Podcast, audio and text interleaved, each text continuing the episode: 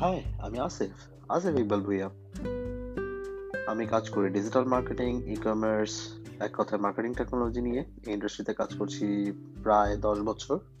আর আমার এই পডকাস্টে আমি শেয়ার করব আমার কাজের জার্নি আমার লাইফ জার্নি জার্মানিতে আমি একজন বাংলাদেশি জার্মান প্রবাসী। সো ভালো লাগবে আশা করি আমার পডকাস্ট শুনতে। আর খারাপ লাগলে ইগনোর করবেন, ভালো লাগলে ফলো করবেন।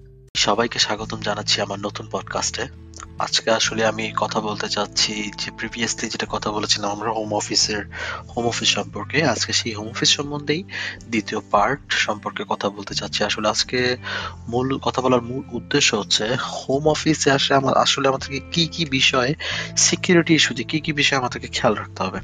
সেটা তো আমার মনে হয় যে হোম অফিস অনেক অনেক অনেক ট্রেডিশনাল অফিসে হোম অফিসের ব্যাপারে নেগেটিভ চিন্তা করে বিকজ এরা জানে না যে কীভাবে, এরা চিন্তা করে যে ওদের ডাটাগুলো কীভাবে যে কোনো সময় আনসিকিউর ভাবে হ্যাক হয়ে যেতে পারে অথবা ডাটা লস্ট হইতে পারে। সে ম্যাক্সিমাম ক্ষেত্রেই কোম্পানিগুলো দেখা যায় নিজস্ব ল্যাপটপ দিয়ে থাকে।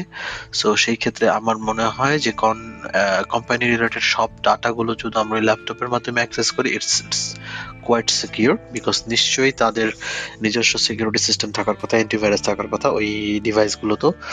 সেই জন্য আমি সবাইকে আসলে বলব যে আপনার অফিসিয়াল যে ল্যাপটপটি আছে সেটি ব্যবহার করবেন হোম অফিসে এবং অবশ্যই আপনাদের আইটি টিম টিমের সাথে যোগাযোগ করে দেখে নেবেন যে সব ধরনের সফটওয়্যারগুলো আপডেটেড কিনা, যেন বাক্স না থাকে সফটওয়্যারগুলোতে যেন এটা হ্যাক করতে সুবিধা না হয়। আর পাসওয়ার্ডের ক্ষেত্রে যে জিনিসগুলো আমার সবচেয়ে মনে হয় যে টু ফ্যাক্টর অথেন্টিকেশনটা অবশ্যই ইউজ করা উচিত।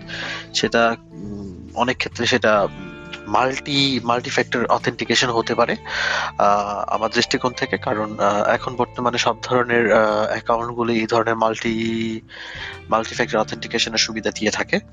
যেমন আমরা সাধারণত সিএমএস হিসেবে ব্লগিং করার ক্ষেত্রে হাব স্পট ইউজ করে থাকি। তো হাব স্পট একটা সিস্টেম আছে multi factor authentication it could be S M S আর গুগলের অথেন্টিকেশন যেই অ্যাপসটা আছে, ওইটাও ইউজ করা যেতে পারে। অথবা ফিঙ্গারপ্রিন্ট ইউজ করা যেতে পারে। সেভারাল ফ্যাক্টর সো আমার মনে হয় যদি আমরা মাল্টি ফ্যাক্টর অথেন্টিকেশনটা ইউজ করি, আমাদের অনলাইন অ্যাকাউন্ট আর যে কোনো অ্যাকাউন্ট অ্যাক্সেসের ইনফরমেশনগুলোর জন্য এটা অনেক বেটার কারণ যেহেতু এখন দুনিয়াটাই করোনা টাইমে ভার্চুয়াল হওয়ার চেষ্টা করছে সো সেই ক্ষেত্রে এটা খুব ইম্পর্টেন্ট একটা রোল কাজ করবে। কারণ আমরা যেরকম অ্যাক্টিভ অনলাইনে ঠিক তেমনটা হ্যাকাররাও অ্যাক্টিভ আপনার ইনফরমেশন চুরি করার জন্য।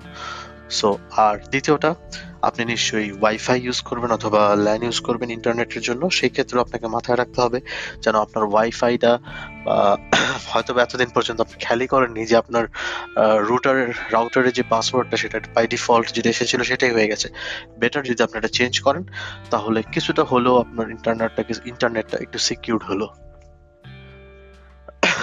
আর বেটার যে কোম্পানি প্রোভাইডেড ভিডিও চ্যাট আর যে সফটওয়্যারটি প্রোভাইড করে থাকে কোম্পানি সেটা ইউজ করলে এটাকে করে আপনি মোর সিকিউর থাকবেন এবং আপনার আপনার যে লাইবিলিটি ওটার কোম্পানির উপর দিয়ে দিতে পারলেন।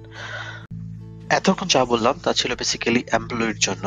এখন যদি আপনি অপোজিট ওয়েতে চিন্তা করেন, আপনি একটা স্টার স্টার্ট আপের মালিক, আপনি একটা ব্যবসা প্রতিষ্ঠানের মালিক, আপনি সিইও অথবা আপনার ম্যানেজমেন্ট দেন আপনাদের জন্য টিপসটা হলো, অথবা আপনি ফ্রিল্যান্সার আপনাদের জন্য মেন টিপস হচ্ছে আপনি অবশ্যই সিকিউর ইন্টারনেট ইউজ করবেন ভিপিএন ইউজ করাটা আমি অনেক বেশি সাপোর্ট করি। এটা ভার্চুয়াল প্রাইভেট নেটওয়ার্ক বেসিক্যালি এটার ফুল মিনিং আমার মনে হয় আমার এটা এব্রিভিয়েশন দেওয়া দরকার নেই। এটা আপনি যে কোনো আইটি গায়ের কাছ থেকে আরও ডিটেলস জেনে নেওয়া উচিত।